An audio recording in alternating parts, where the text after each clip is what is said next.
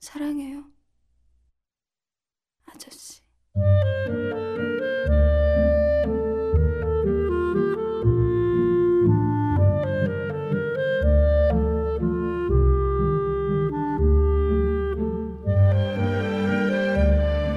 这里是每周末和大家见面的反派影评，我是波米。大家好，我是雷普利。今天请到雷普利，我们来一起聊一部韩国的电影《小姐》， 这是韩国非常有名的导演朴赞玉的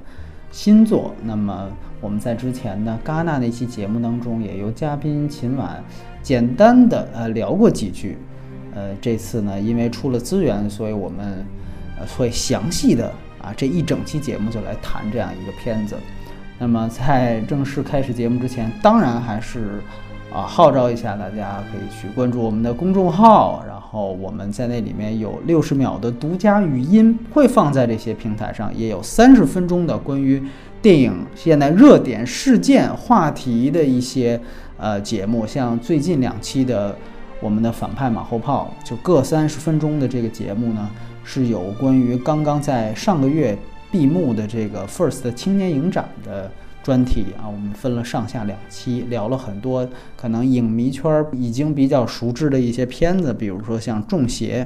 对这个其实都是非常非常呃，可能有些影迷会很关心的事情。当然里面有一些内幕，所以有兴趣的话呢，去关注那个公众号，收听只有三十分钟节目的反派马后炮和六十秒的语音。啊，那个是语音，更多是针对院线片。那么今天呢，我们说小姐还是照例，呃，来说一下影片的信息。那这个电影呢，显然它的分级是 R 级啊。如果在北美上映是 R 级限制级，它有露点镜头，这个一定要提醒各位，呃，有小朋友的观众注意啊。然后它的国别呢是韩国。呃，这个片子呢，其实是有原著小说的，它的原著小说还真的跟它出品国是完全就听起来是完全两码事儿，啊，它的原著小说叫做《荆棘之城》，来自于英国威尔士的一个女作家，叫做莎拉沃特斯，很有意思。我们上期聊的爱情片《遇见你》之前，它的故事背景也发生在威尔士，也发生在英国。所以其实某种程度上，我们是连续两期聊了都有关于威尔士的原著故事啊。但是朴赞玉在他的《小姐》里面把整个故事背景全部都改掉了，这个待会儿我们会细说。但是它的原著小说其实是叫《荆棘之城》，而且在这之前还有根据这个小说拍的另外一个应该算英剧，虽然只有三集，但是是英剧，叫做《纸匠情挑》。对，所以呢，《小姐》应该算是对于这个。小说的一个第二次的改编，那么这个片子的编剧，呃，其实呢都是来自于韩国的，一个是郑瑞景，还有一个就是朴赞玉自己。他的导演朴赞玉刚才其实说过很多，因为我们做这个片子几乎唯一的理由就是导演是一个。非常非常有影响力的导演啊，这个电影你说他自己的成色是不是真够能够，呃，就是让大家觉得，哎，我们可以去来聊聊这个片子呢？其实可能还不太够。对，呃，他的演员也非常有名，呃，两个最主要的女演员，一个是现在的韩国的焦点人物金敏喜，还有一个是金泰梨，啊，另外一个就是大明星何正宇。这三个是最主要的演员，呃，金敏喜，大家可能最近如果关注韩娱八卦，应该非常熟悉。他和韩国的另外一位艺术片导演洪尚秀啊，搞出了一段这个很狗血的这种小三的这种这种恋情啊，其实也挺像电影里面的情节的啊。现在也是韩国的话题人物啊，说他是韩国的姚笛，是不是不太合适？那何正宇呢？大家都比较熟悉，呃，其中这个金泰梨啊，他是就是经过海选选上来的。之前呢，演艺背景其实是嗯几乎没有，完全可以说算是一个新人啊。如果说韩国也有这种呃以导演名字命名的什么“叉叉女郎”的话，那么显然金泰梨是新一任的这个朴女郎啊，这个听着这名儿那么怪。那其实你知道，像这种叉叉女郎，这个也会很被人扣帽子，就是说这其实就是也是一种男权的一种表现啊，什么之类的。这个我不太清楚，反正呢，呃，他是一个新人了。然后这个片子呢，其实它的首映日是在今年的戛纳电影节，我们之前也提到过，在那期节目我们就说了，五月十四号，然后呢，在六月一号在韩国就上映了。嗯，当时在戛纳电影节除了这个片子，还有另外一个片子做了展映，是《哭声》。但是我想提醒各位，《哭声》在戛纳只是展映，并不参加竞赛，而《小姐》是真正入围主竞赛的。它在戛纳所进入的单元的级别是最高的，当然最后也是颗粒无收了。呃，那么这个片子呢是不可能引进中国内地的，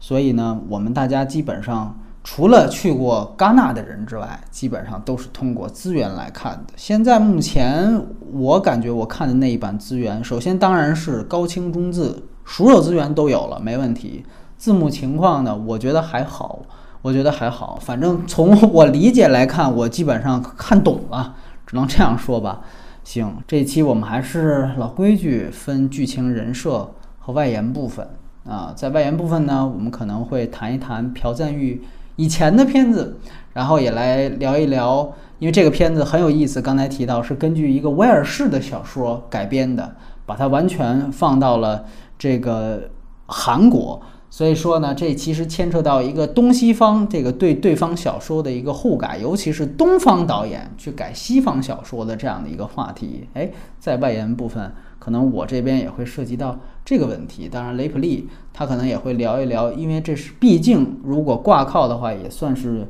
呃女同性恋题材。那么关于这部分也可能会有所涉及，这是外延部分。那么，当然，在这三项可能涉及剧透的部分开始之前，我们两个嘉宾先打一下分儿，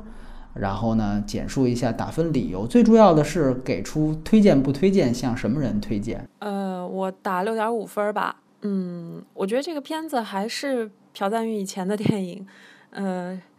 很华丽，然后编剧也很严密，技法上就是一如既往的那种成熟感吧。但是很不好意思，这次。没有打动我，我觉得很空洞。主要问题可能是，嗯，我觉得人物不够丰满吧。然后两个女主角之间的这个感情动机，好像充满了一种直男的那种想当然的想象。然后影片中充斥了很多符号，这个符号又让我觉得更加空洞。所以说我总体来说是一个只有情色没有情感的影片。就最搞笑的是，两个女主角都不来电。就他们俩一看就不像一对儿，然后看完有种关我屁事儿的感觉。嗯，所以你是不推荐对吧？听这意思。我我觉得，如如果是朴赞玉一直以来的影迷，可以再去看看吧，看看，呃，看看他这次又做了哪些改变吧。嗯，其实也没有特别大的改变。除此之外，就算了，就算了吧。嗯，我呢给这个片子打七分儿。我其实呢，按说我在哭声那期我也给哭声打七分，但是。相比之下，我现在因为哭声也过去了一个多月了，我再沉淀一下，想一想，其实小姐我也看了很长时间了，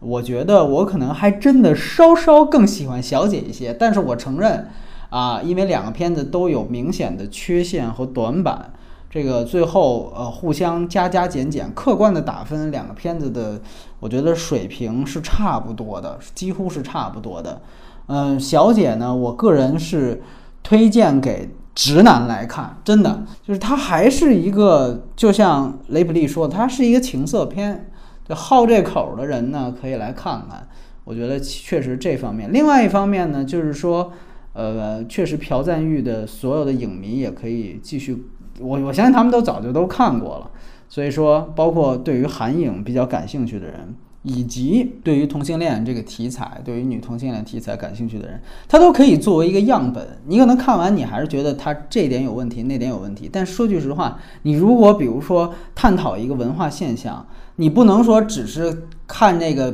评分九点零以上的片子。其实任何片子你看过来之后，你其实都可以发现，可能对于同样一个题材，就像雷普利说的一样，就是说他有可能是。呃有直男的视角，那也有可能是有这个同性恋导演的视角，也有可能是有女性导演的视角。这个其实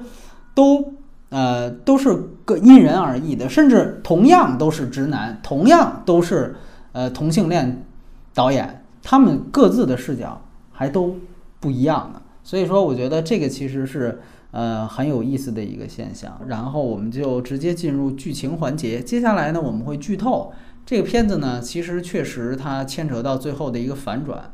如果说你听了这些东西，你再去看这个电影，一定会大打折扣。如果你们记得朴赞玉导演的。老男孩的话，一定知道我在说什么。这个片子当然了，他最后可能给予观众的那种惊喜感是不如老男孩的，尤其如果你要看过原著或者其他版本的话。但我相信，呃，这种朴赞玉一直以来的最后的这种反转的关于信息的揭晓，这个对于他的影迷来说还是极其关键的一件事情。没有看就不要往下听了，真的。那么还是先请雷普利来就剧情来聊聊看。对呃，我觉得，因为我是之前看过那个 BBC 的那个三级片《纸匠情挑》，所以看的时候，呃，很重要的一个对比就是那个那个版本嘛。然后这次，然后看朴赞玉这个版本，他确实是在呃影片的这个剧情上做了比较大的改动。呃，一个是他抽调了一个呃原著中特别重要的一个人物，就是呃 Saxby 夫人。这个人是在呃。过去的那个旧版中承担着非常重要的一个呃叙事的一个功能，他那个人物其实才是整个这一场阴谋最后的一个主使者，等于说是一个大 boss。那是怎么个 boss 法呢？我还真不明白。对对对，像这里不就直接是两个女主角策划的嘛，对吧？最后他俩把何正宇给玩了。对不对？那那个人是一个怎么样的关系？呃，对，和这之前那个旧版的情节是这样的，就是这个小姐和这个侍女，他们两个其实是狸猫换太子，然后是这个小姐的这个母亲因为偷情被他的舅舅关进了精神病院，呃，是因为有伤风化嘛。然后这个呃，这个被关进精神病院的这个人逃出来以后，就住在了这个萨克斯比夫人这儿。然后他要被抓回去的时候，就跟萨克斯比夫人自己亲生的孩子做了一个调包，等于说真正在那个贵族环境下长大的这个女孩是一个平民的女孩，而真正在这个贼窟里面长大的这个女孩呢，恰恰就是这个家族里面的这个继承人。然后最后被关进精神病院的这个夫人临死前立了一份遗嘱，就是说为了感谢他们。然后也是分别亏待了两个女孩嘛，就把她的遗产，啊分成了两等份儿，分别分给了他们。然后在他们二十一岁生日的时候，然后法律上给予兑现。然后这个萨克斯比夫人呢，就是为了一方面是想要钱，一方面也是想把她亲生的女儿换回来，所以就找了这么一个假假绅士吧，然后给他支了一个招，说你去到这边去。呃，娶她，然后偷遗产，其实是一个连环阴谋。最后的这个，呃，大 boss 是这个萨克斯比夫人。但是最后，当这个事情，嗯，兜兜转转，然后呃，两个女孩都要面临呃人身伤害的时候，他们在混乱中，然后就杀死了这个假绅士。然后这个萨克斯比夫人就等于说挺身而出，去替这两个女孩顶了罪，顶了包，然后她就被绞死了。这个角色是非常。我当时看原版的时候是非常被这个角色感动的，我觉得特别丰富，然后人物也很立体，那个演员也演得非常棒。那他也知道这两个女孩在最后是同性恋关系？没有，没有，因为他们一片混乱，他只是能感受到这两个女孩感情很好，但好像我哎呀，因为看太久，我记不太清楚，好像是没有直接挑明。而且最后这两个女孩是因为这场事情之后很久没见了。然后也是最后，呃，互相割舍不下，然后又回去找他，然后两人有了一个呃小小的和解。本来说扬言就是我，就是这个夏女扬言说我一定要把她杀掉，什么要复仇之类，感觉自己受到了羞辱，又被关进了精神病院。这样，她要杀掉谁啊？她要杀掉小姐？对她要杀掉这个小姐，但其实她自己是真的小姐了啊，其实是一个由爱生恨，但最后也没有下得去手。最后她又跑回跑回这个古堡里面了，然后这个小姐的这个呃，在原版里面应该是她的舅舅，啊，也已经中风去世了。最后就是一个 还挺 happy ending 的结局，应该就是他们俩继承了一大笔钱，然后幸福的生活在这个豪宅里面。对，等于我明白了，是个女童版的赵氏孤儿这么一个呃，对对对对对，有这么一个意思，有点意思。那那等于那像他舅舅，像这里边是姨父，他这个比如说性变态的这些东西。也在原版里，并呃，原版里也有。原文里，他对他舅舅也是一个，呃，喜欢收集这个情色书籍，然后他也是给他舅舅在这个书的生意中充当朗读者角色的这么一个情呃设定吧。只是说，可能那些呃什么木偶啊，这些是朴赞玉自己家的，是吧？然后我在看到朴赞玉做的这个改编的时候，我大概能明白朴赞玉不是。啊，我重新说啊，就是我在看朴赞玉做这版情节的改动的时候，然后，呃，大概能感觉出来，就是做这样调整的一个原因、理由，呃，就是首先他抽掉了萨克斯比夫人，他才能够让这两个女性构成第三重阴谋，不然这个片子没有第三次反转，那跟原著一模一样，那朴赞玉所有期待他 剧情反转的观众也会不乐意啦。那他必须要这么去改，这也是他可能在改编剧作上面的一个怎么讲，凸显他功力或者凸显他思考和突创造力的部分。但是就比较遗憾的是，嗯，萨克斯比夫人这个角色带出了很多的信息量，让这个影片就是让这个故事整个情感的格局变得更大。它其实是一种母爱，其实是一种女性的一种比较大格局的爱，还有就是。原版里面，它可能展示了一些窃贼文化和它这个贫民窟的一些景象，其实是你能看到当时那个呃英国那个地区的那种样子，包括地上的那种泥泞啊，然后人们去围观那个绞刑的那个过程，啊都是非常有意思的信息。其实这是当时社会和阶级的一种风貌嘛。然后被狸猫换太子两个女孩，其实是因为一个命运。呃，侥幸他们俩就是到了不同的阶层，相互到对方的阶层里面去生活。但他们相遇的时候又发生了爱情，其实也有点阶级的东西在里面。对我觉得这个东西都都是很丰富的东西。然后，但是在朴赞玉这版里面没有了，没有了以后就变成了第三次反转，削弱了阶级的这个因素，格局也就变小了。那你觉得这个他自己家的这层，就是两个女性自己？最后成为了组织阴谋或者说组织策划的始作俑者，这个想法你觉得你接受吗？或者你觉得他改编的怎么样？好处吧是少了这种刻意的戏剧性，因为其实其实这种呃狸猫换太子这种情节还挺老套的，而且还挺刻意的。几千年前就有了嘛？对，赵氏孤儿 对。对，然后又给这整个的这个剧作多了一层反转，可能从。嗯，剧作的角度上，快感更强烈了，这个是它稍微有点加分的地方。对，然后他们俩联合起来去反这个阴谋，可能女权主义的意味又加强了一些。嗯，觉得我个人啊，其实刚才听雷普利，哎，我也是补充了大量的信息。他呢，其实是从他对于大家最熟悉的这个只讲情挑和原著这样的一个维度去解读了这个。小姐和他们的不同。那我呢？其实，在说小姐的时候，我也想举一部电影，但我呢是想从朴赞玉他个人的这样的一个角度来说这个电影。其实这个电影呢，很多朋友应该也知道，就是一九六零年版这个金奇勇拍的一个韩国电影叫《夏女》。这个片子啊，跟小姐其实是有很大很大的关系的。我个人觉得，因为夏女她其实是在讲伦常杀人这样一件事情。这个片子在韩国整个的韩国影史上，实际上是一个里程碑的一样的作品啊。它对于后来几乎所有的钟武路导演都有影响。我们知道林长树还在大概前几年翻拍了一版，直接就翻拍了一版。那就特别像，就是像《小城之春》在中国影史的地位，然后后来田壮壮也去翻拍了一版那种感觉。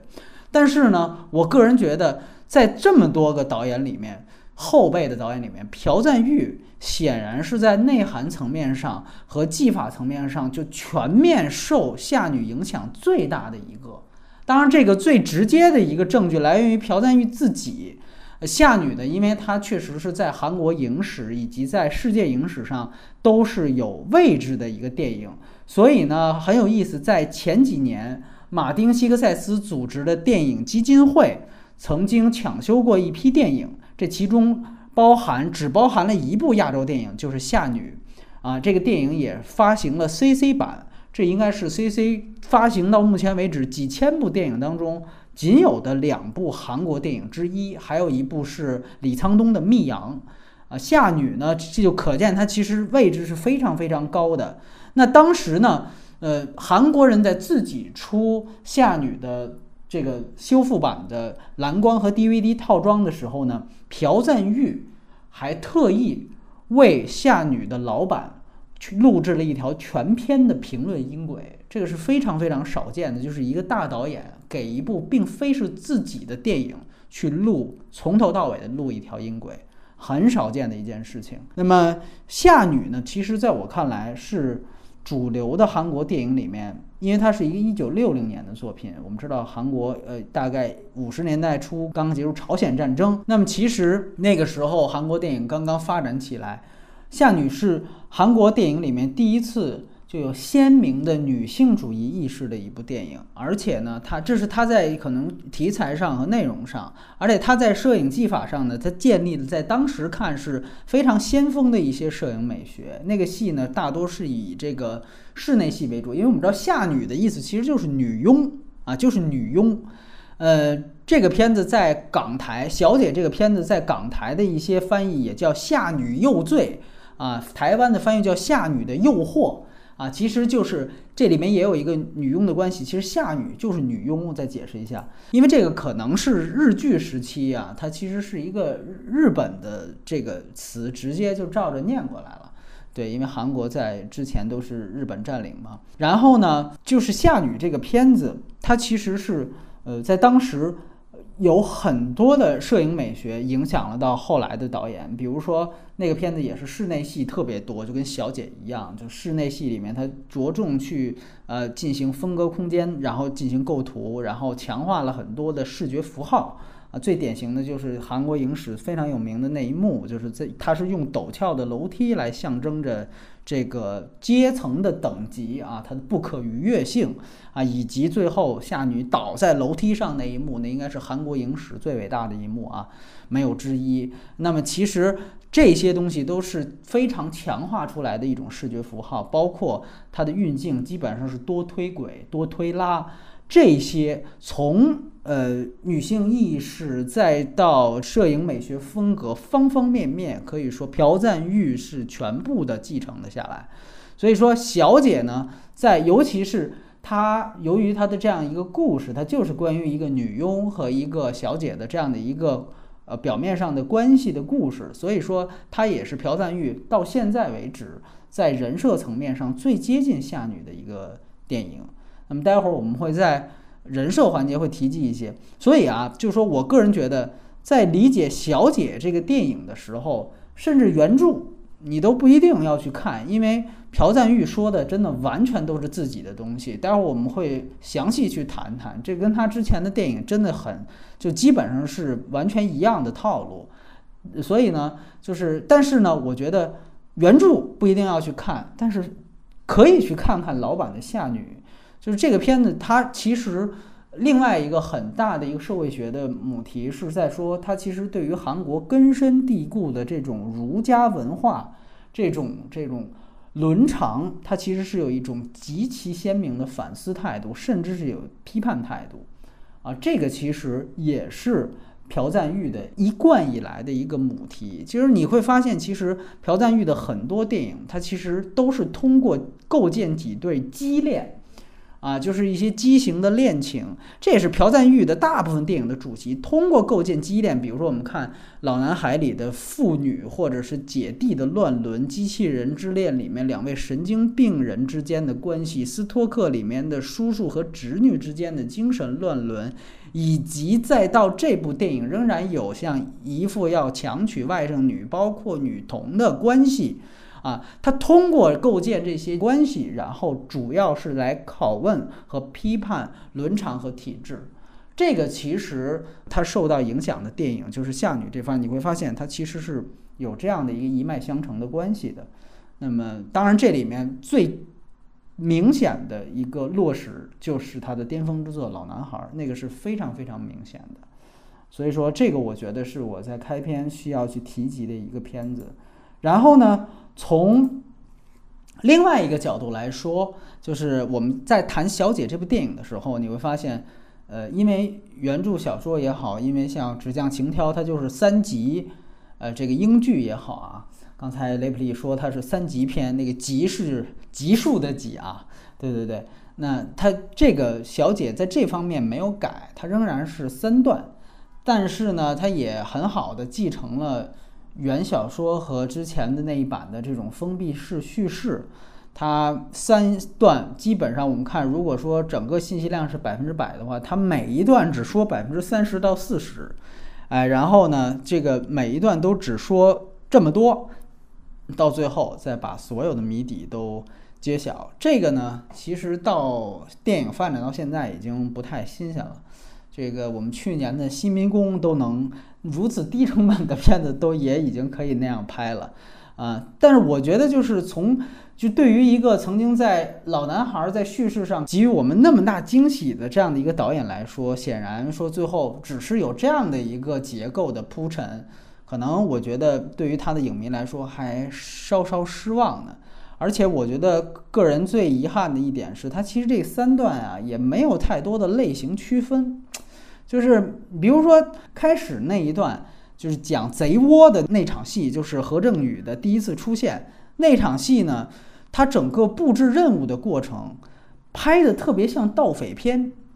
哎，我当时还觉得，哎，这会不会是比如说这第一段可能是按照盗匪片的模式来，然后后来就逐逐渐的就会呃越来越靠爱情片或者怎么样，就惊悚片。就每一段都不一样，后来发现其实你最后回想也不是，它还是啊根据这个剧情的不同啊，根据剧情的发展到某个时候，它自己就互相穿插一些不同功能的情节啊，并没有说三段有明显的区分。所以说这三段除了这个叙事角度、叙事视角不一样，这三段本身是呃这个叙事状态和叙事类型是完全一样的。这个可能也是大家觉得有一些观众觉得这看着其实比较冗长。你这故事其实不复杂，反正你也做了精简了，你可以拍的再紧凑一些。但是呢，呃，朴赞玉还是把它拍到了两个多小时。这个我觉得有，但是我觉得这都不是问题，只是说你现在回去去想小姐这个问题，你再去看它开头，比如说像那一段贼窝的布置任务戏，确实我觉得显得非常非常跳。尤其刚才听雷普利说啊，等于原著小说，它其实，在贼窝这一部分，它展现的东西更多。我当时其实看到那儿也在想，我突然就想到了一个呃故事，就是《雾都孤儿》。我当时就想，哎，我说这个拍法不就是原来包括像波兰斯基他们拍《雾都孤儿》的时候那种拍法吗？就展现一个乌烟瘴气的那样的一个贼窝的一个状态。那后来我一去查，果然这个片子，因为它的原著小说刚才提到过，它其实《荆棘之城》是那个女作家的一个叫维多利亚三部曲，它那三部小说全都是在讲维多利亚时代，所以基本上在听刚才雷普利一说说要纸匠情挑，他可能展现的这部分更多，我一下子明白，它其实就是雾都孤儿那个范儿啊，只是可能雾都孤儿是伦敦，这个可能。呃，是其他的这个地方，但我个人觉得其实呃意思是一样的。但是呢，这个故事除了开篇交代一下，还你你记得吗？还用一个那个偷金表，最后我又意识到你把你偷了金表，所以我又把这金表拿回来了。你就是这样的一种设计。你说到最后帮助到了剧情吗？也没有帮助到剧情，就是这种设计其实也是无效的。你说他其实在前面就有一个暗示，谁比谁聪明，你发现也并不是，观众也不会往那方面去想。就这些东西完全就是那种特别通常的盗匪片套路。我看到那儿的时候，我还以为，哎，我说这是怎么着？朴赞玉这回要当盖里奇吗？后来发现也不是。其实那段贼窝要是展开了拍，应该会很好看的。我相信朴赞对玉是有这种想象力和能力的，精神病院都能拍那么好看，贼窝应该也可以拍得很好看，是吧？对，所以说这方面我觉得有一点遗憾，不知道是可能是不是太长了的原因。但是呢，呃，说回来，我觉得他故事讲的是起码是讲的比较清楚的啊。这个故事说句实话，你能很扎实的把它讲明白，而且呢，对于尤其是不了解这个故事、不了解原著小说、没看过英剧的人，我个人觉得你看下去还是很有吸引力的。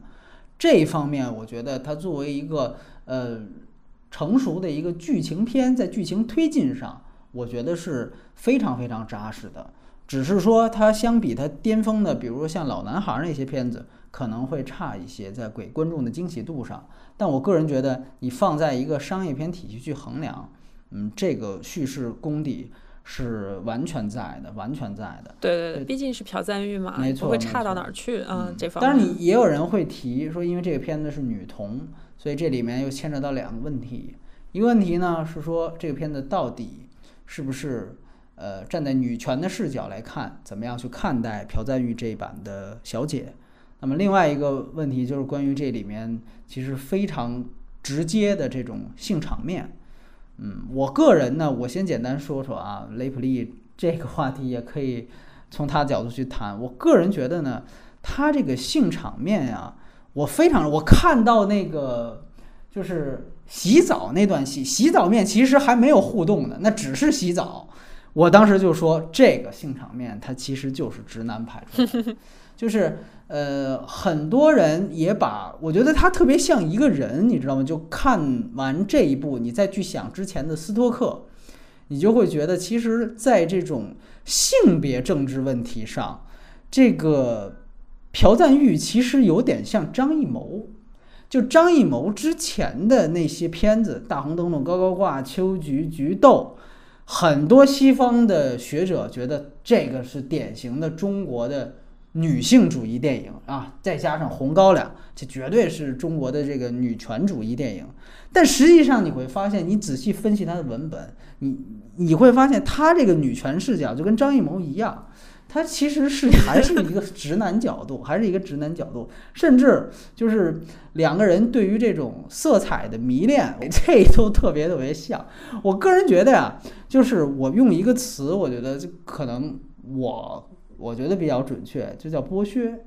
就是他其实就像昆汀去剥削政治正确这个事儿一样，就我只是借这个事儿，我借女权主义也好，我借女同这个事儿也好，我去还是表达以前我说的那些东西。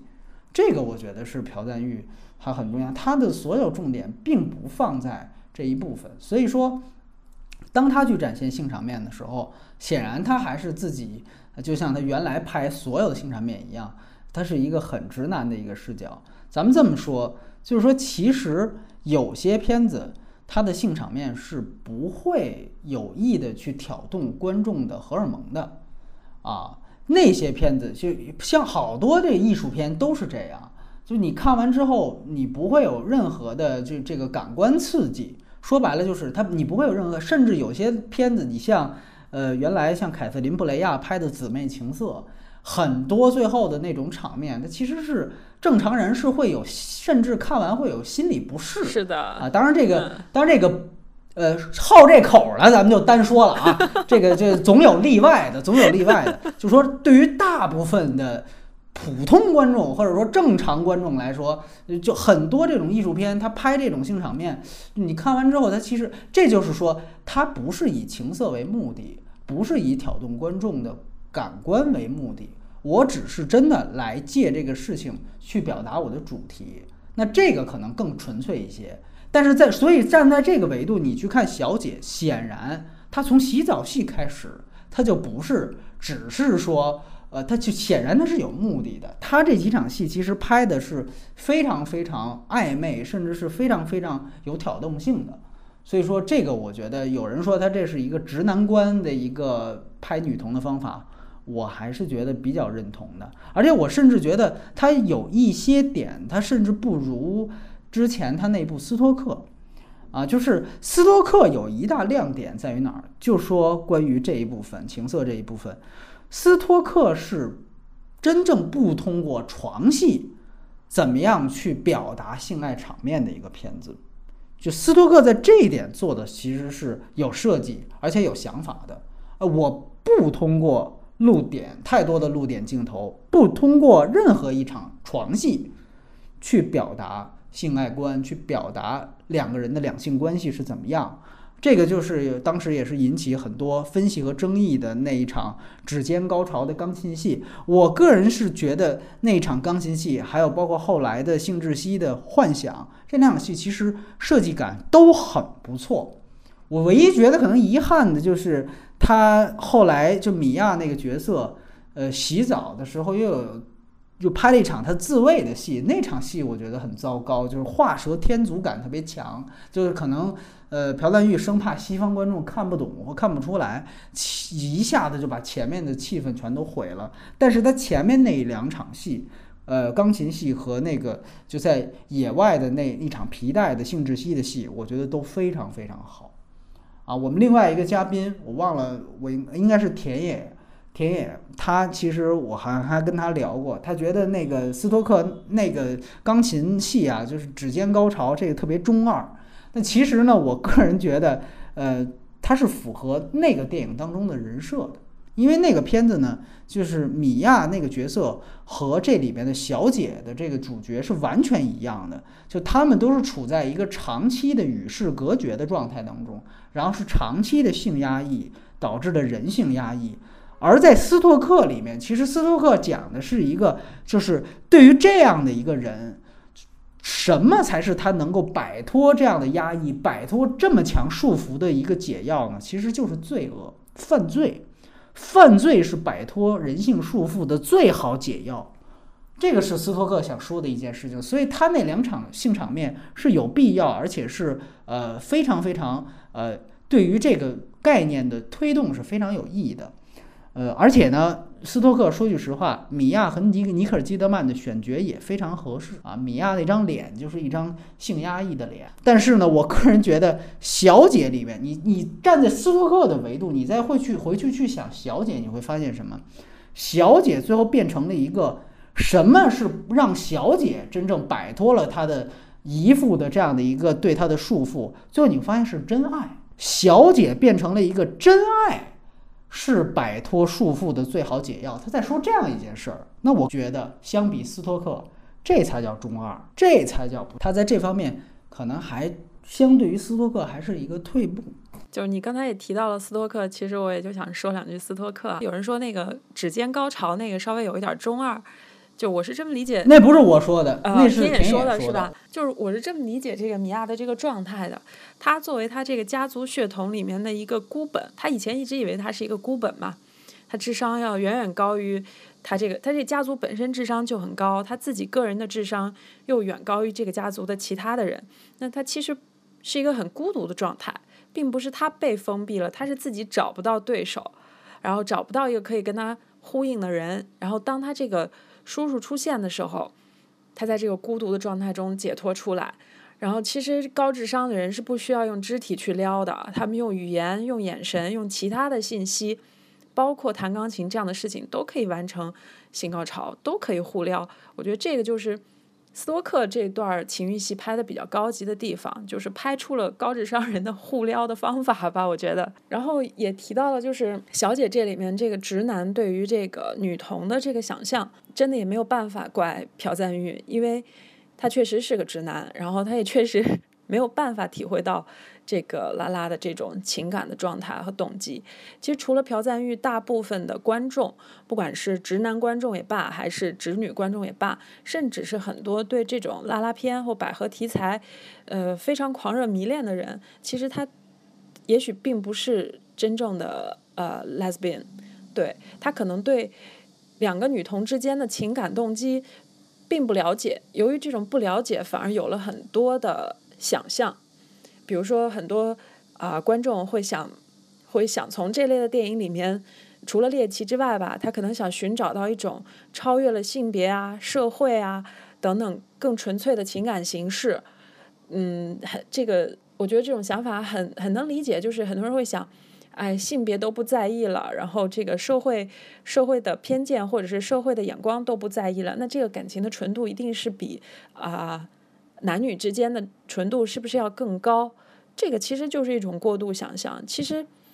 就是拉拉的世界也是很真实和复杂的，也会有各种各样的不信任啊、仇杀啊、骗局啊，或者是世俗啊、物质啊。就在王宝强身上发生的所有的事情，在拉拉的世界里也是同等概率的在发生。我觉得这种观众期待导致了这种题材非常容易拍成一种想象，非常容易拍成一种中二。对，拍的太真，不能满足观众期待；太假，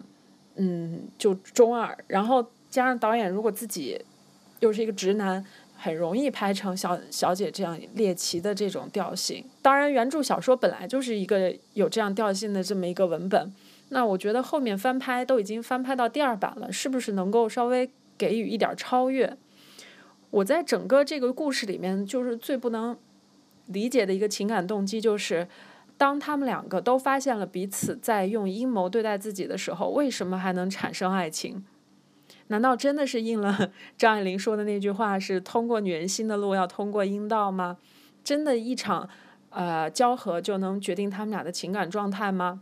这个是我觉得让我觉得比较怀疑和含混的地方吧。可能在直男或直女的眼里，就是认为一个呃男同性恋就理所当然的会和另外一个男同性恋在一起，一个呃女同性恋就理所当然会喜欢另外一个女同性恋。其实并不是的，他们可能择偶跟普通人一样，也要看性格合不合啊，聊不聊得来啊，甚至是长相啊、身材啊都会挑剔，当然了并不是这么理所当然。两个人一碰上就就出了火花，况且还有这么有这有有这么前前期有这么多的两个人相互的欺诈和不信任，这种东西，嗯，真的是很想当然、很幻想的东西啊。那原著里或者说上一版里，其实也有这样的问题吗？还是说只是朴赞玉把它放大了？没办法，这样的小说和这样的文体，大部分都是这样的，不然也没有办法往下面去结构啊。嗯，就是说你看《纸匠情挑》里也是有也是这样的对吧？也是这样的，对。然后，呃，很多很多同性恋题材的电影也都是这样的。那我们可以现在进入人设。呃，小姐这个故事，包括原著的《纸匠情挑》，还有原著这个小说里面有一个很重要的一个，呃，对于情节也罢，还是对于人物也罢，非常重要的一个东西，就是他舅舅或者是说他姨父，嗯的这门生意吧，就是请一个年轻的女性去为其他男性朗读色情品，并且她可能是这方面的爱好者，包括那个原著里面写，这个小姐最后自己也开始写这种色情品。其实这就是一个很好玩的事情，就是可能从古到今吧，大部分的色情品可能都是一种男性视角去写的、去描绘的，可能它本质上就是一个。嗯，如果用女权主义的 观点来说的话，可能就是一个男性对女性的一种意淫和世间，包括这次朗读，可能又多了一层听觉文本上的快感。对，要么他为为什么他舅舅要对他 反复训练呢？就是制造这种性感的成分，通过声音啊、音色啊什么的，不管是原版还是这个小姐这版。都有一个情节，就是当他们冲破这个古堡、冲破这个大宅子的时候，都要去撕毁这个色情品。就有一场戏，然后他们把那些情色的书全部都丢进水里，然后该烧的烧，该撕的撕。其实这就是一种，我觉得原著小说的意义，可能也就是在于，呃，女性对色情品的一种怎么讲撕毁吧。女权觉醒，对女权嗯觉醒，就是我要撕掉你这些啊、物化女性、世间女性的文本。但是这个故事本身又是一个撕毁之后再造的一个文本。那我们就想看一下再造的这个文本是不是又是一场男男性视角或直男视角的世间呢？那我觉得朴赞玉这个小姐的这个版本仍然是，她也仍然没有进行一个嗯，超脱他直男视角的一个再造。当然，这不是罪，他就是直男，没有办法。你说的是他最后那场在船上的戏是吧？尤其是结尾的那场戏，我觉得还是那场戏，我觉得是最直男的一场戏。而且英国版相反拍的是比较含蓄的，然后拍的是比较收敛的。这个就是没有办法。那如果按照性别政治来讲，那不管是从文字还是从电影，这个世界上的大部分的文明可能都是男性。主导创造的那男性的这个凝视的这个视角，就会无时不刻的去充斥在呃各种文本和艺术的这个文本中，这是没有办法的事情。所以可能到了后现代，女性主义就会进化到一种女性话语权。就比如说我们经常看到的，嗯，我觉得《色戒》就是一个很好的女性话语权的一个电影。啊，相反，我觉得《色戒》不错，不管是小说还是翻拍，都是抓住了这个最核心的部分，就是女性来讲故事，然后女性来主导这个话语权，视角也是女性的，所以我觉得，嗯，可能小姐这个没有办法，还是一场男性世间吧。我觉得就结尾这段戏，我多说一句啊，我个人觉得，如果你对比斯托克，我觉得其实挺明白的，他其实都在讲这个人的成人礼的完成。你不觉得吗？就是说，对于你像比如说在斯托克里边，米娅这个人，他其实在整个的过程当中和他叔叔的这个斗智斗勇的过程当中，包括互撩的过程，其实也是他杀父的过程。就是杀父在表面上是他叔叔呃实际的一个行为，杀人行为是一个杀人魔的一个杀人行为，但实际上呃，我个人还是倾向于把它解读为。这个人他其实，尤其是在他父亲，就是米娅这个角色的父亲小时候和他叔叔也把自己的兄弟活埋了之后，那个事件之后，他其实对于自己女儿是一个长期的一个管教和束缚的一个态度。那他用了一个符号，就是那双鞋，他一直在给他从小到大穿同一种鞋，平底鞋。那到最后呢？呃，整个的这个互撩过程实际上也是杀父的过程。他见识了，他有了第一次的性体验啊，他第一次了到野外和一个男人约会等等，这些全都是他叔叔给他布置好的。当他完成了这样的一轮，包括也摆脱了他母亲的这样的一个关系，那到最后，呃，他穿上了高跟鞋，有了这样一个成人礼，然后在这个时候，呃，他拿起枪。把这个叔叔干掉，就是 OK，你帮我完成了成人礼，但对不起，我不需要你了。但是与此同时，我把这样的一种野性和罪恶继承在了骨子里面。所以最后，当我开车出去遇到警察的时候，警察仍然是体制的代言，仍然有一种束缚性，我可以一刀把他呃割喉。那么这个其实是他成人礼的完成。呃，小姐是完全一样的，就是金敏喜这个角色，长期以来受到自己的姨父的这样的一个压制。那么，OK，虽然让他刚才像雷普利说的朗读，呃，这个这个色情品啊，朗读官能小说这些东西呢，确实是可能是利用他物化女性等等。但是在这一方面，你也不得不承认，朴赞玉想告诉大家，这个时候他也在阅读过程当中积攒了大量的理论知识，性理论的知识。这一对于他的性的这个呃认知。和性开放其实是有了这样的一个理论先行的一个过程。那么，当他第一次遇到了夏女，就是这个女仆之后，那么两个人才有了第一二次的这样的一个实践。所以最后实际上，OK，呃，你可以发现，像宣读色情品啊这些东西，虽然大部分的这个时间它是作为一个负面的东西来出现的，但实际上它真正对于小姐也是一个性启蒙的一个作用。所以你会注意到那场啊烧掉这个呃就是撕毁所有的色情品那场戏的时候，夏女表现的这个激动程度和这种愤恨程度是特别大的。相反呢，这个小姐在一开始撕毁的过程当中呢，她是袖手旁观的，他在旁边看，他个人并不是太呃。在意说，我必须得把这些东西全部给撕毁掉。那后来可能是出于 OK，我我搭把手或者怎么样，他才去加入了这一场撕毁。你会发现那场戏朴赞玉拍的很暧昧。那么到最后，我们也知道他前面铺垫了，就是他那两个铃铛。那个事儿就是这个所谓的技法，它其实就是从色情片里学过来的。所以最后，OK，我的姨父这个人是罪恶的，我可以把他借刀杀人干掉了啊，跟这个何正宇互相黑吃黑，这吸烟有害健康，对吧？那么，呃，除此之外，这个人是干掉了，但是他对于我的性启蒙我保留下来，就跟斯托克一样，他对于我的罪恶启蒙我保留下来。所以最后把那个铃铛重新又拿起来，完成了那场戏。这其实就是性的成人礼的完成。嗯，师以长技以制夷嘛。那个在英国版里面的结尾是这个小姐掌握了很多这个啊色情小说的写作方法技巧，她自己最后变成了一个写作色情小说的这么一个人。她说我要生存啊。明白，这个其实就是理论，还是延续理论，就是原来我是读的，现在我是写了，但仍然是理论层面。而朴赞玉就把它改到了实操层面嘛，对吧？我我是我是这么理解啊，就是。当他自己开始写色情品的时候，是不是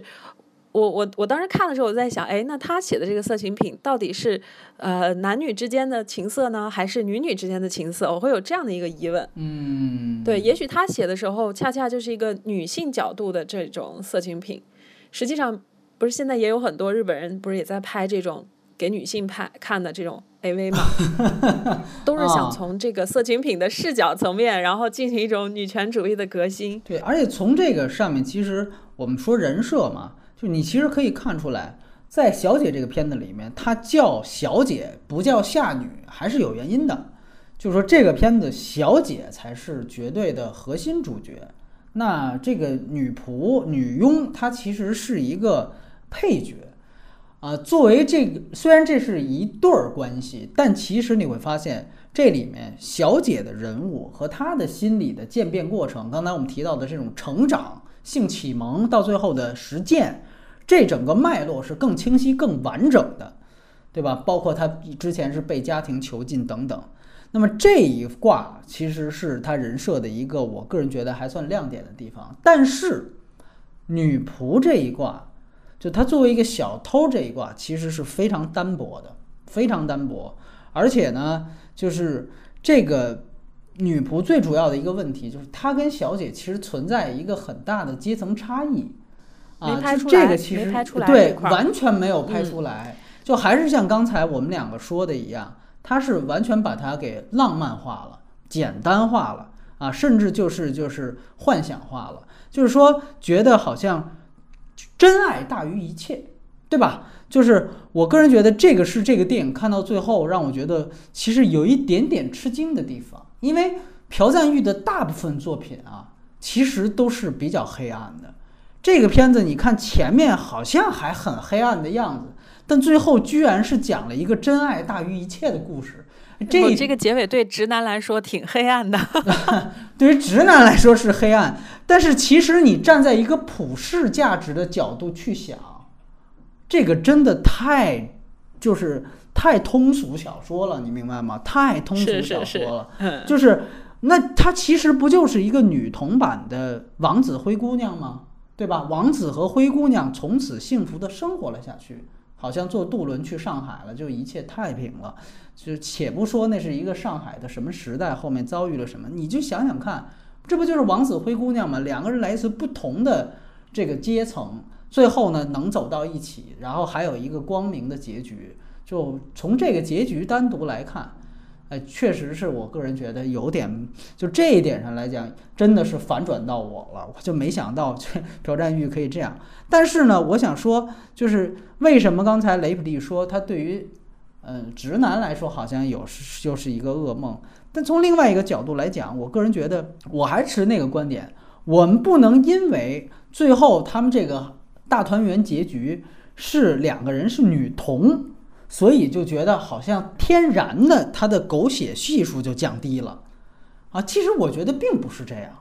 不是说说在两个人他是女同性恋而不是异性恋，他们在生活当中就不可能遇到，比如说阶层差异的矛盾，就不可能不，你看阿黛尔生活不就是也展现了一些细节吗？我们在上一期薄晓莲提到的。对吧？就是那个意面的镜头非常好嘛，他就有这样的一个情节的捕捉啊，就我去你们家，你是一个低阶层的人，你吃那种啊特别油腻的那种意面，啊，我感到有一些这个不适应，这种东西它其实就是一个对于阶层差异的一个交代，在这个里面完全没有，而且最主要的是，这个女仆的身世基本上是一笔带过。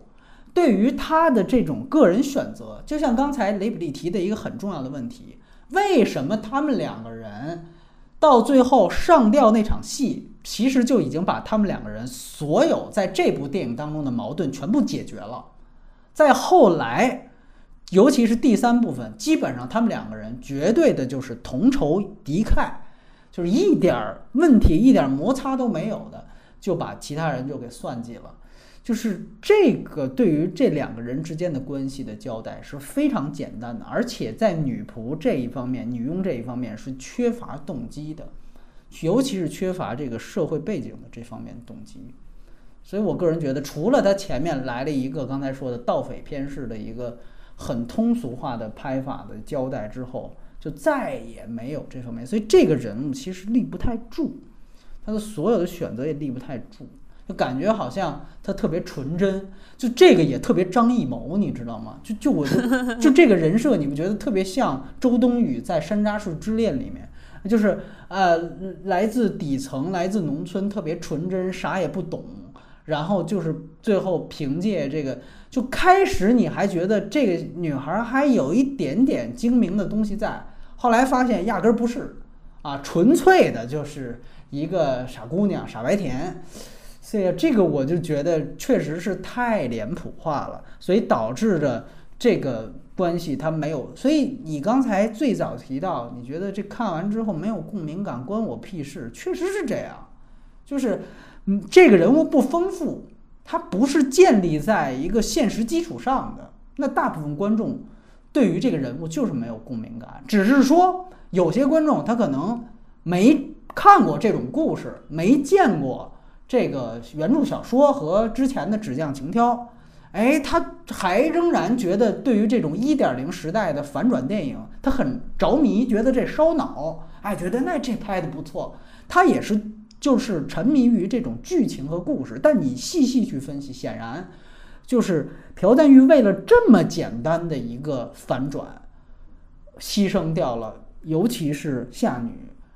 这一个人的这样的一个人设，我觉得是非常非常遗憾的一件事情，而且这个绝对意义上是要扣分的。对，啊，斯托克在这一点说句实话就比他好，但是斯托克那个电影的问题是在于尼可基德曼没有跟这两个人形成一个更好的互动，就是呃，那个是叔叔跟侄女，叔叔跟侄女这两个人他们的互动没有任何问题，因为这两个人本身无论刚才你提到的。是在智商，更重要的是，他们其实也都是处在同一个阶层，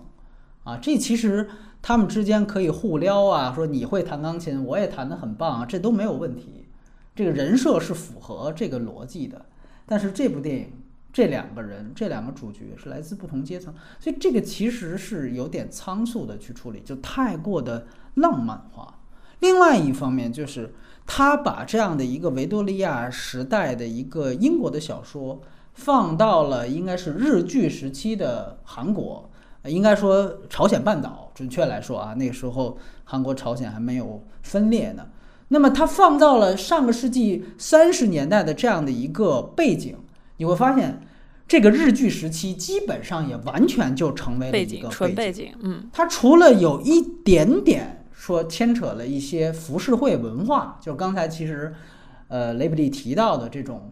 这个这个色情品的这种东西啊，就是说觉得，哎，章鱼这些东西可能是因为这些韩国人是吧，谄媚的想也想像日本的这贵族一样生活，所以哎也想去进入到这个日本的上流社会，所以这个日本的这些流行的服饰会，他们也就是呃去拿来去进行嗯买卖，或者说是去品读，这些可能说是。但说句实话，这个东西你作为一个我们作为一个外国人都觉得这也就是点到为止，你还有那么大的一个女权的一个女童的故事要去讲，所以它基本上也都是就是点到为止。那章鱼这个事儿吧，我个人感觉也是像导演个人癖好。你记得他那个《老男男孩儿里面就有那个崔敏植是生吃章鱼这种，嗯他这个章鱼的这个也是挺有意思，就是说我个人觉得就是，呃，他其实可以留白的更多，像斯多克一样，他最后无非不就暗示说。他其实就是触手文化嘛，啊他其实就跟日本的那个触手一样嘛，他其实就是那个意思，就是说那个章鱼可可以一方面是触手，一方面就性窒息啊等等。那这个东西我觉得，呃，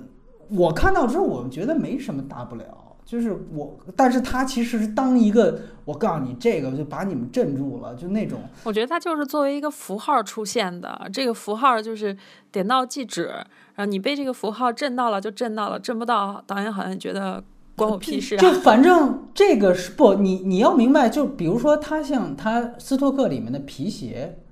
这个东西其实是很明确的。OK，它可以和高跟鞋做一个对比，最后不断的强化这样的一个符号，告诉这个人他其实已经完成了杀父，包括这个人已经真正的进行了人格独立。这个符号是在这个整个人设和剧情上都起到作用的。章鱼这个符号说白了，说不好听的，除了猎奇，其实没有更多作用了。也有可能是这个小姐的姨母不是上吊死的吗，也有可能是说他其实是在这个性游戏中对死的，然后被挂在树上啊、对呀、对呀、这这个已经他交代的特别明白了，就是交代特别明白嘛。所以说，这个等于这个小姐她才活在了这样的一个阴影当中。呃，她的这个姨父可以一直拿这个去恐吓她对对对对，就是他无非是想展示这个 S M 的这个呃器具是一个你绝对想象不到的一个脑洞。就之前他在第一部分还是第二部分，不是带他既下过一次地下室吗？这跟斯托克也特别像。斯托克也是他的那个叔叔让米娅去地下室去拿东西，让他到冰箱里去拿东西，结果他一翻，冰箱里有一个死尸在，那尸块在在里头躺着，那一下他明白了，哦，我叔叔是这个意思，就是还是地下室，所以这个片子这两片子特别像，就是像套拍一样的一个感觉，对。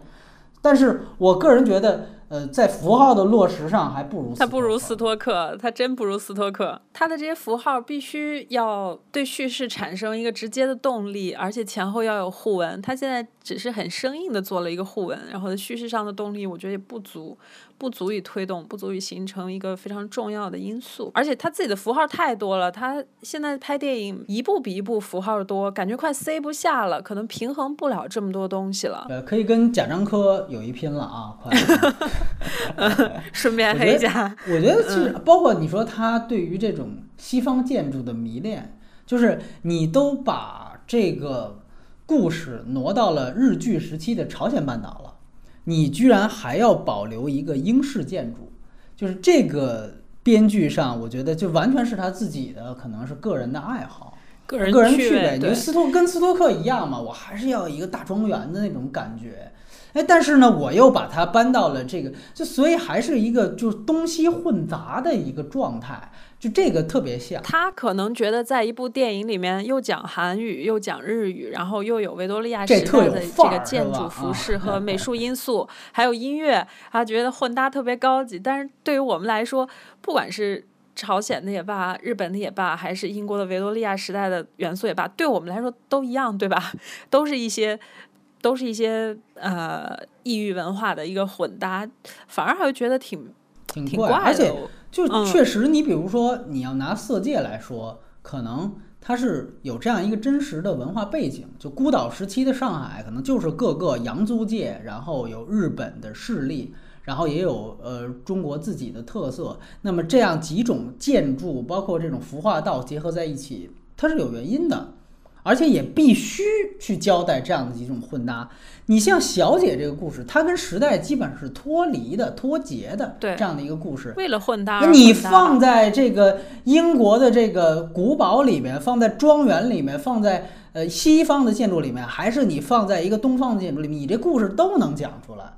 一点儿不糟践，全都能说出来，一点儿作用都没有。所以这个就是他的很多这种想法，其实帮不到他的这个剧情核心。所以说，这个其实是他很很多这个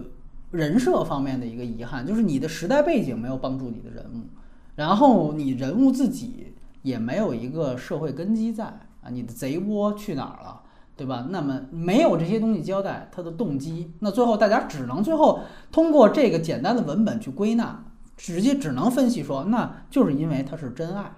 啊，真爱就大过一切了。最后只能分析，只能这么解释，对吧？你说他能不能解释？可以解释，可以解释得通，但就就通俗剧嘛，对吧？就是任何一个爱情片呢，到最后就是可能他设置了八百多个重重阻碍，但是最后那马马上我要跟别的新郎说矮度的时候，我就可以扔下 扔下脱下这个这个，我就可以去去逃婚什么这个那个的，因为我真爱。那这不就是 这一点零时代的通俗小说吗？我觉得，对，他只是说为什么大家在这上面不是太在乎这事儿，就是因为她是女同。啊，他不是异性恋，这要是异性恋的话，喷被喷惨了。说句实话，啊，中二死了，中二死了，就是因为他是女同。但是像你刚才说的也很好啊，我也是这么想的，就是女同她以两个人她是恋爱关系，她也是会面临很多现实问题的，对不对？这个其实不会是因为他们两个是同性恋，这些阶层差异就不存在了。啊，这个这个呃小矛盾就没有。嗯，我我我在这儿想安利一个女同的一个剧，其实看了很多女同的电影，真正没有发现能拍能把这个同性恋这个人群拍的像这个剧一样拍的这么好这么丰富。就是呃有一个叫《拉兹之上》The Air World 这么一个美剧，不过它也是呃很多演员和他的团队和班底都是女同性恋，他拍的就是美国西海岸比较开放的一个。女同性恋的这个群体的故事，它里面以这个同性恋女同的生活为背景，穿插了很多有关于除了性别之外啊，有婚姻、职业、生育、种族、战争等等等等的社会东西全部穿插进来，我觉得做的非常好。相反，在这个题材上，还是美剧做的做的比较好，电影。我觉得到现在也没有看到一个让我觉得特别好看的，嗯。行，其实你这样的一个话题，就我们直接就过渡到了外延环节嘛，对不对？那其实，呃，你提到了女同的片子，其实我也是想聊聊朴赞玉这样的一个导演，因为虽然这么有名，但其实我们之前从来没有聊过他的电影，然后呢，他的电影也从来没有在中国内地上映过。啊，因为不是政治敏感呢，就是镜头敏感，要不然呢就是这个那个，所以说呢，呃，他的哪怕是奉俊昊，我们都知道都有《雪国列车》在中国是删减上映过，对吧？你甭管是呃删删了多少，对吧？反正它上映过。像朴赞玉，像这片子删了就没法看了，对吧？所以这么大一个韩国的导演，韩国现在当然限娱令来了之后什么样不知道，反正之前跟中国电影关系走这么近，但是他这几个大导演的片子却几乎都从来无缘中国的电影市场，啊，很像日本电影和中国电影的关系，就是可能日本电影在中国电影只能是哆啦 A 梦啊这种片子，火影忍者呀上一上，奥特曼。完了就完了。你像宫崎骏的片子，从来都不能在中国内地上映，这也是一个很遗憾的地方。所以，如果说只聊内地片呢，那我们可能等朴赞玉死了，都未必说 能聊得上他的片子。确实是这样。那其实呢，所以借此机会吧，呃，其实朴赞玉，大家因为中他的中国影迷特别多啊，我真的周围有很多很好的朋友，真的绝对是他的脑残粉。所以，关于他电影的分析，因为他个人风格化也非常明显，也非常多，无非就是那些，对吧？比如说，说他摄影是特别的精致。你看《小姐》，同样是，呃，进入戛纳，《小姐》跟《哭声》，其他的咱别说，就摄影上真的是，就《小姐》真是碾压，就是碾压她是个调度高手，朴赞玉是个调度高手，嗯。当然，当然，当然，就是。哭声，你一看他所有镜头太平了。你现在你再回去想，比如说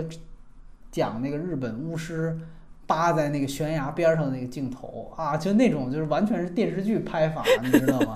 就你哎，这特别有意思。我这里也跟大家说一个文章，大家可以去看。因为这两个片子后来都在韩国国内上映，而且口碑不错，两个人两个片子又都入围了戛纳，所以当时韩国国内有一家大的媒体。找两个导演做了一次对谈，就罗洪镇对谈朴赞玉，就是就《哭声》和《小姐》聊的。呃，也有国内的字幕组翻译成了中文，大家可以去看看。就那个对谈里面，就可以总结一下，就是朴赞玉是全程都在呃就嘲讽和笑话罗洪镇啊，是这样的一个语言状态，特别有意思。当时、啊罗洪镇是他的迷弟对。对对对对，罗洪镇，因为罗洪镇是晚辈。韩国啊，我跟大家说，就是韩国、日本，包括香港，呃，台湾，呃，其实就是在除大陆就是遭文革血洗呃以外的这些呃有儒家文化影响的这些东亚地区，基本上这个长幼尊卑在一个行业里边的长幼尊卑是非常非常鲜明的，是极其明显的。就是说，所以你看这个对谈其实完全不对等，就是罗洪镇作为一个晚辈，就完完全全是一个非常客气的态度。但是你也可以看到，就是朴赞玉是多么瞧不上哭声，就是你一下子明白，就是我拍的这才叫电影，就是我的摄影、我的调度这些东西是真有电影感的东西。然后我就记得他特别逗，他就说。说那个罗洪镇导演，我觉得你拍的这个哭声是个喜剧片儿。说我跟我太太啊，是电影院里边儿啊，从头到尾乐得最欢的两个人了。我们两个人那家伙从头乐到尾。说有一段什么什么戏，哎呦，说给我乐的呀，哎呦，说我都快都乐到椅子底下去了。哎，就就是就通篇嘲讽。你能说他不知道罗洪镇拍的是一恐怖片吗？哎，他都知道。呃，但是呢，这你看罗洪镇就是非常客气。哎啊，这个皮条导演，我之前 我还给你这个投过简历，想当你副导演，你们也没选上我啊，太惨了。然后那个朴朴丹玉说啊，那应该不是我干的，因为像你们的简历一般都是副导演筛，我这种工作都不会经我手。对。太狠了。当然了，他最后也说：“他说，那你也得想啊，对吧？如果说我们万一选上你了，你也就不会有今天了嘛，对不对？你也不可能拍出 呃黄海，拍出这个哭声了，对吧？反正就是，哎呦，他们两个的真，但是你会明白，这两个人绝对处在完全不同的创作观，就是，但是你也不得不说，在调度和摄影这方面，嗯，朴赞玉绝对是韩国数一数二的。”啊，这个甚至是在整个亚洲都是数一数二的。还有他的那个特别牛逼的那个转场，嗯、哎，非常好看，每次都是等着看朴赞玉电影，都是看这个东西啊。没错，没错，没错。而且就是他其实是极其有想法的。呃，你可以说，当然我们也不好说说他是受到呃库布里克或者谁的，因为我感觉几乎几乎所有。呃，职业生涯开启于库布里克之后的大导演都是受库布里克影响的，大师都这样。就呃，世界上有一大半的导演都受库布里克和希区柯克的影响，这是毫无疑问的一件事情啊，这你是必须得承认的。无论亚洲都逃不了黑泽明啊，对对对，还有黑泽明。但是你如果说具体去分析的话，你确实看，就他拍呃 JSA 的时候，就是共同警戒区的时候，他要的那种质感。是奔着全金属外壳去的，就是那种状态，他是有这样的野心的。包括到我们刚才提到的斯托克，斯托克的所有的摄影打光，你注意一下，完完全全模仿和学的都是库布里克的大开眼界，啊，就是那种极其鲜明的冷暖色调对比。在人物身上打极鲜明，比如说尼克基德曼在他身上打这种蓝色的冷色调的光，然后在米娅身上打这种暖色的橙色的光，就这种包括可能两个房间的不同的这种大色块的这种区分，这个东西是非常像大开眼界的。我们也别忘了，尼克基德曼也是大开眼界的女一号。啊，所以说那个电影其实，所以你会发现朴赞玉在摄影上的要求从来都是那个级别的，所以我觉得他在这方面绝绝绝绝对对是亚洲数一数二的导演。当然了，呃，从叙事层面，我觉得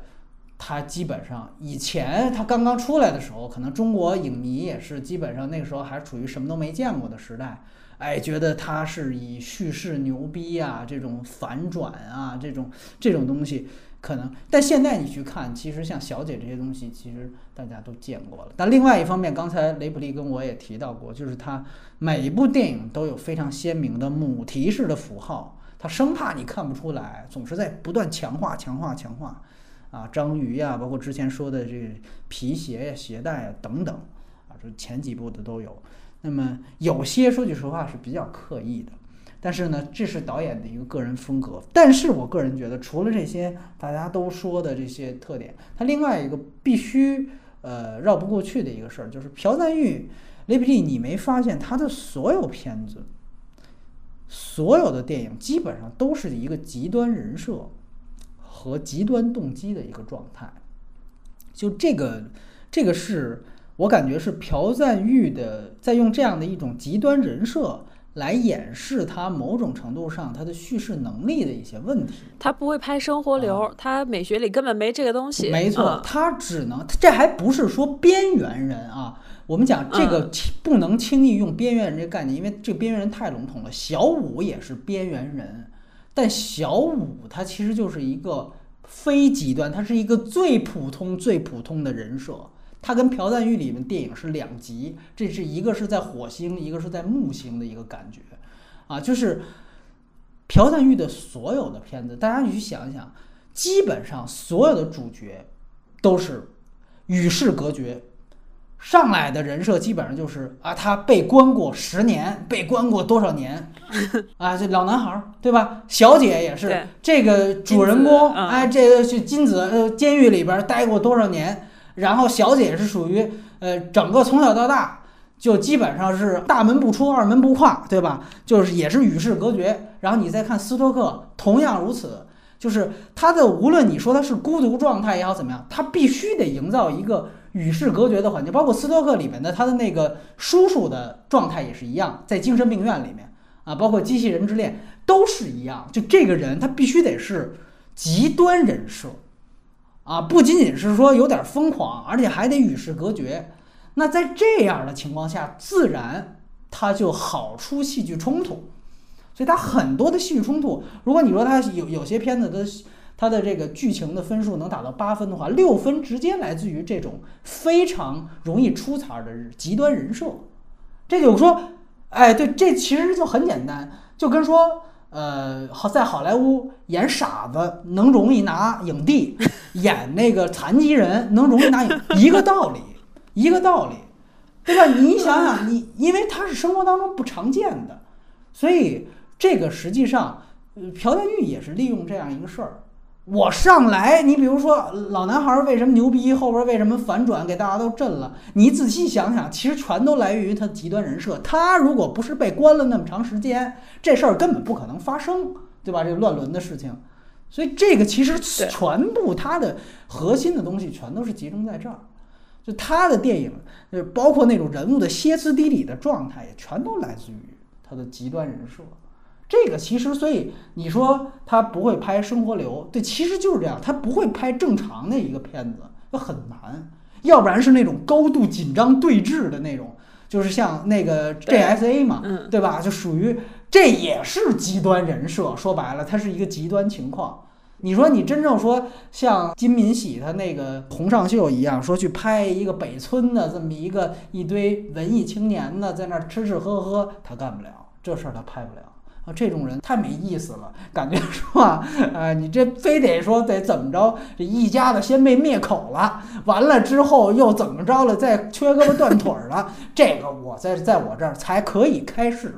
他的电影里面的故事。对吧？得有这么一个啊，还有或者是得是性变态的，或者怎么着？所以这个是他卖肾啊，对对对，类似这种啊，或者说就比如别人给他出的主意，你会发现旁边的配角也都是精神不太正常的人，出的那些主意也都是脑洞大开的，就是他的这个整个的电影世界就全都是一帮。极端的人设啊，这个确实也是可能很多人在他这儿能够找寻一个官能刺激的原因，就确实是，呃，你刚才提到，其实他的道德焦虑，就在我提到，就是说他的这种反体制，他的这种对抗性，也全都来源于这些人。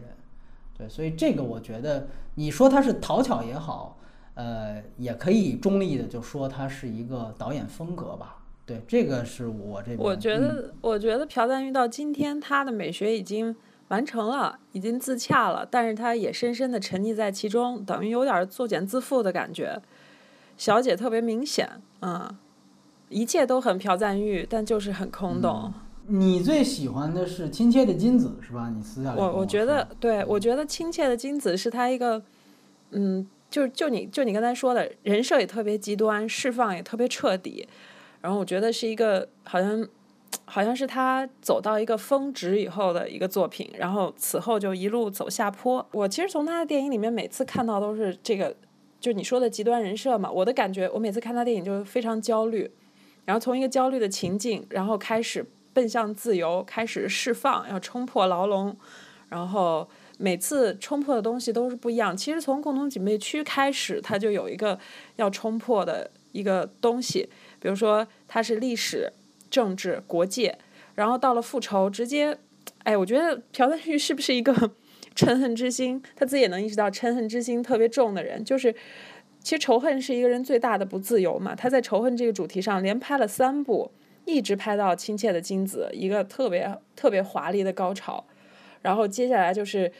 机器人之恋》，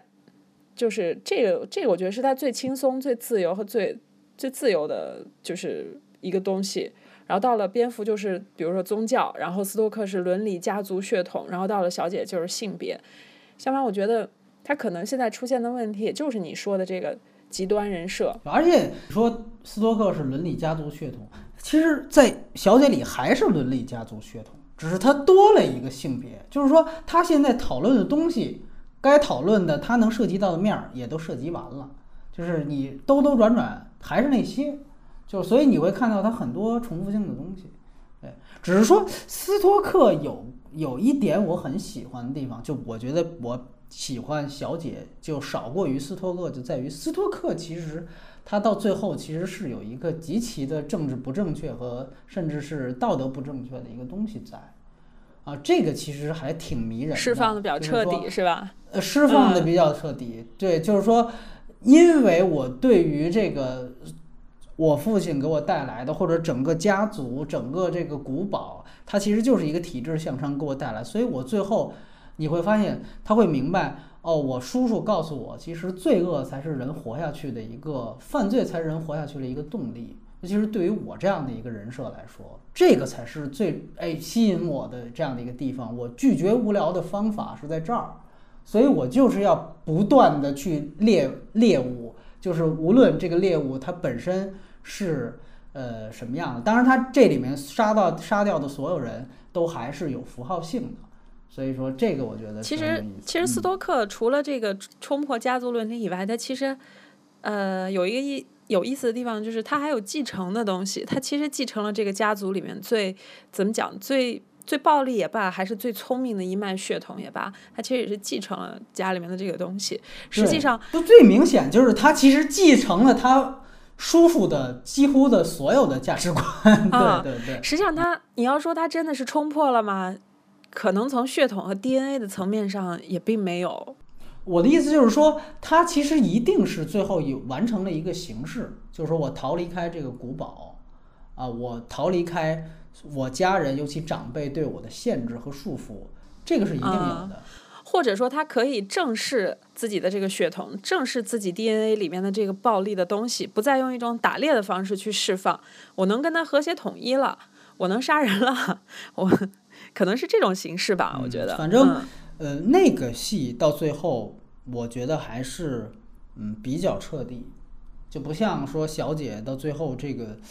这个，我感觉小姐其实有点像这个。就是真人版的，到最后是一个《冰雪奇缘》的状态，我就觉得有点崩溃。就是他那种把爱情发展的就最后简单化的这种东西，真的我觉得相当的迪士尼。对，所以我就这这这点我觉得有点让我觉得遗憾。然后另外一个话题，当然也是刚才我们其实已经前长折指的提到，就是关于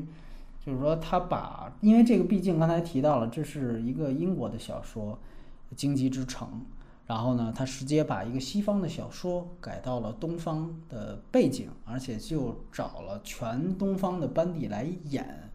这个其实呢，呃，不是太常见，但是历史上也是有过不少。啊，我说不是太常见，绝对是相对于西方人，尤其是好莱坞。去改其他国家、别的国家的电影，就是绝对要少于西方人改东方文本。呃，我想说，就是真正能够把，尤其是把西方的小说直接拿过来这么拍的，呃，确确实实，呃，